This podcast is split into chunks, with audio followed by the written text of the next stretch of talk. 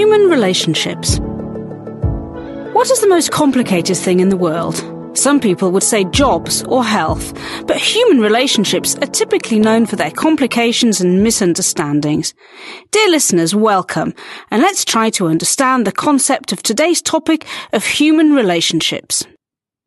Sloboda je kľúčom k nezávislosti. No, čo sloboda znamená pre teba? Štvorka te nebude obmedzovať. Sloboda pre mladých nie je len paušál. Sú to otvorené dvere do nového slobodného života. Tak daj záväzky bokom a prejdi do štvorky. Voľné minúty, SMS-ky a mobilné dáta dostaneš už za 4 eurá mesačne a to bez viazanosti. Všetko vyriešiš pohodlne na webe slobodapremladých.sk alebo v mobilnej apke Moja štvorka. Stačí, aby si mal potvrdenie o štúdiu. Tak na čo ešte čakáš?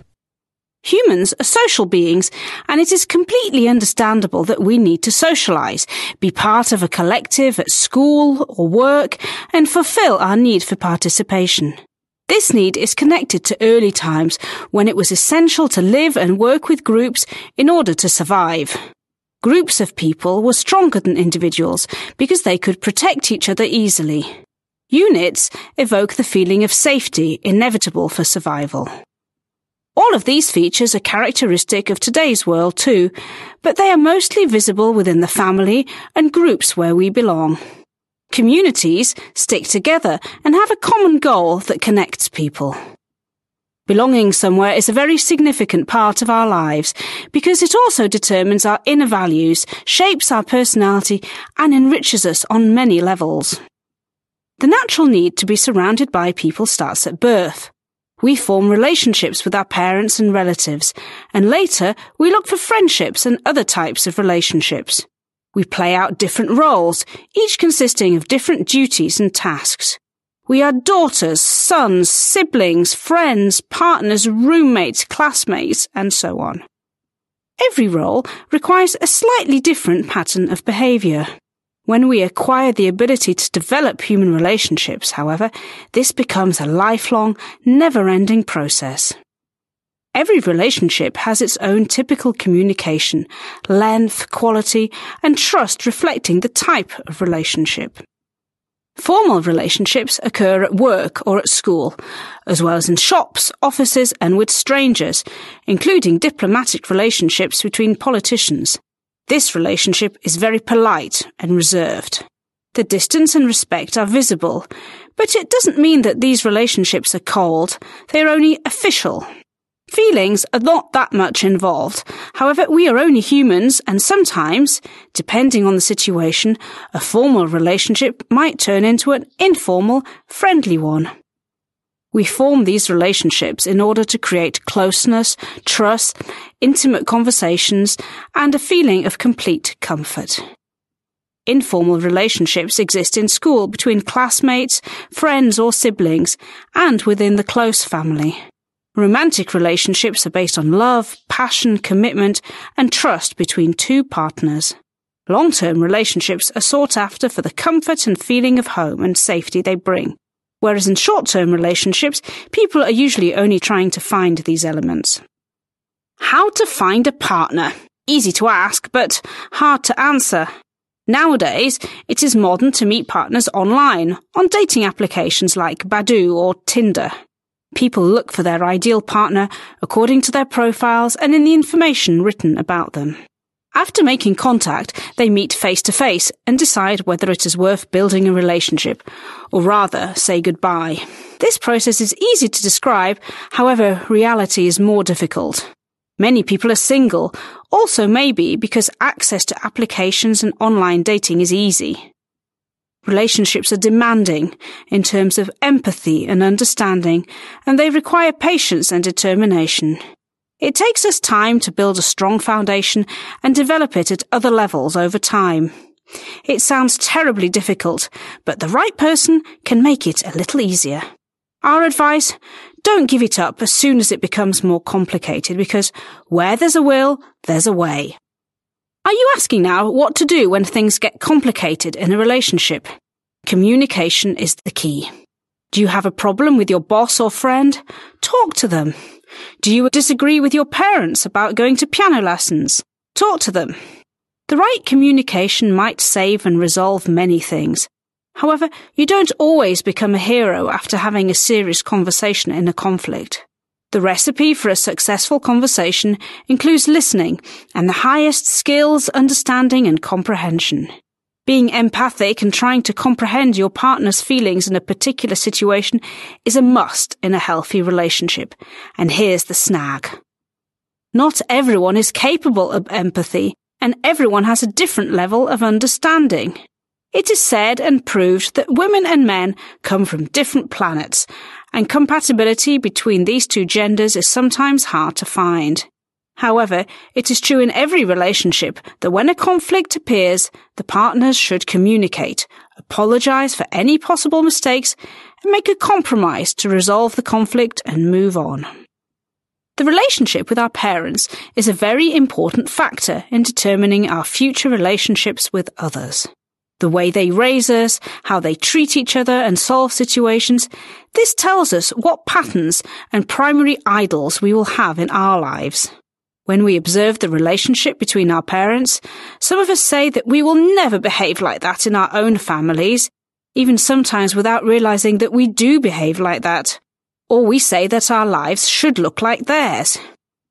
We are the creators, but parents can instill the values and virtues of relationships in us, and it is only up to us as to how we use the information and knowledge gained within our family. Raising children is said to be the most difficult job ever. Do you believe this? You should, but you will never know unless you try yourselves. There are different styles of upbringing, and we can demonstrate them on a polar scale. On one side of the scale, there is an authoritative parent who doesn't care that much about a child's needs. This parent is someone who decides about everything and doesn't allow the kid to be out on Friday till midnight. Strict parents give you discipline and usually responsibility, but children also need their freedom and the feeling that they are trusted by their parents. Sometimes these kids become problematic and rebellious. When parents don't look after their children too much, they are also called lax and permissive. Basically, the children can do anything they want. Kids have lots of freedom and do whatever they like without any rules or commitment.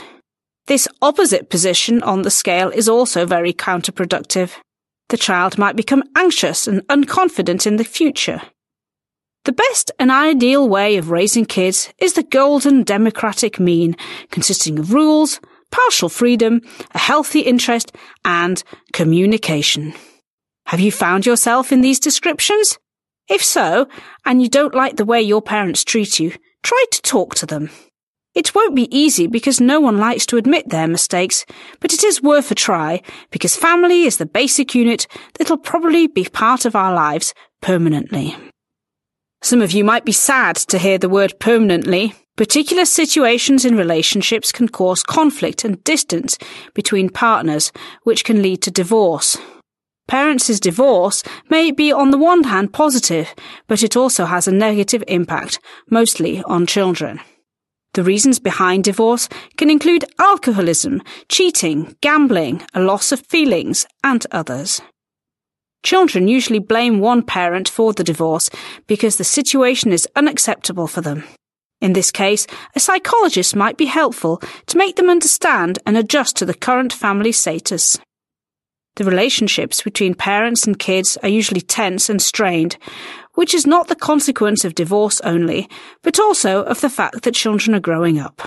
Opinions about particular things such as lifestyle, partners, or other important decisions are the object of arguments and discussions. The generation gap or lack of experience might bring different views, and only compromise and empathy can save this situation appearing in every family and parenthood. What comes to mind when you hear the word toxicity? No, we aren't talking about toxic chemicals, but about toxic relationships. This notion is becoming more and more popular on social media, which doesn't really mean that it's a positive thing. Some people can't filter information and might consider every relationship toxic. Be careful about that and try to see the boundaries and differences. Toxic relationships are mostly characterized by people who don't treat their partners equally. Their attitude is based on manipulation or they have a negative impact on the other partner in the relationship, including in a non-violent sense. This person might feel neglected, cheated and used. Partners just enjoy the benefits, but they don't take the responsibility and commitment. In the event of an argument, toxic partners usually blame the other side without taking into consideration that it might actually be their fault. If you ever get into this type of relationship when you feel bad and guilty about everything, it is better to leave and put an end to this partnership. Remember that it is important not to lose yourself for somebody else just to be liked temporarily. Dear listeners, relationships make up a huge part of our lives, and if you want to know a bit more about them, just stay with us for a while. Don't forget that relationships go both ways, which means that both sides of the relationship or friendship should make the same effort in terms of meetings, conversation, and maintenance. Be aware of your expectations and treat people the way you want to be treated. You need to express your feelings and show the people around you how important they are and what a priority they represent in your life. Only time and concrete acts can reveal what friends and partners you have around. And yes, we know sometimes it is unfair that you dedicate so much time and energy to one person and then it is blown away. But don't despair. The right people will stand by you in the critical moments of your life and your heart and of course your intuition, will tell you just who is around you. This will tell you the difference between a friend in need is a friend indeed, or who is just a friend in need contacting you only in a problematic situation. If you want to stay in touch with your friends, you need to keep in contact and remain close via phone calls and meetings, of course. Your relationship will survive arguments, different stages of your lives, and become stronger and indivisible. Even if you are in a relationship or already married, it is important to take care of your friendships and talk to people other than your partner. Boys or a girls' night out might be a good solution to save both friendships and relationships at the same time, to remain relaxed and bring a boost of energy to each bond. Okay, so let us conclude what we have said today. Human relationships are a necessity for people's life. However, it takes hard work to take care of them. We should understand the value of family, friends, partners, and others around us and not take them for granted like an automatic part of our lives. Mutual effort and endeavour lead to successful relationships full of love, empathy, and understanding, even in situations when it is not easy. However, these moments are decisive in letting us discover our environment and determining whether the relationships are either toxic or prosperous. Dear listeners, thank you very much for listening. If you liked this episode, subscribe to us on Apple Podcasts or Spotify, or write a comment on YouTube. Don't forget to tell your friends about us. We hope you listen to us again soon.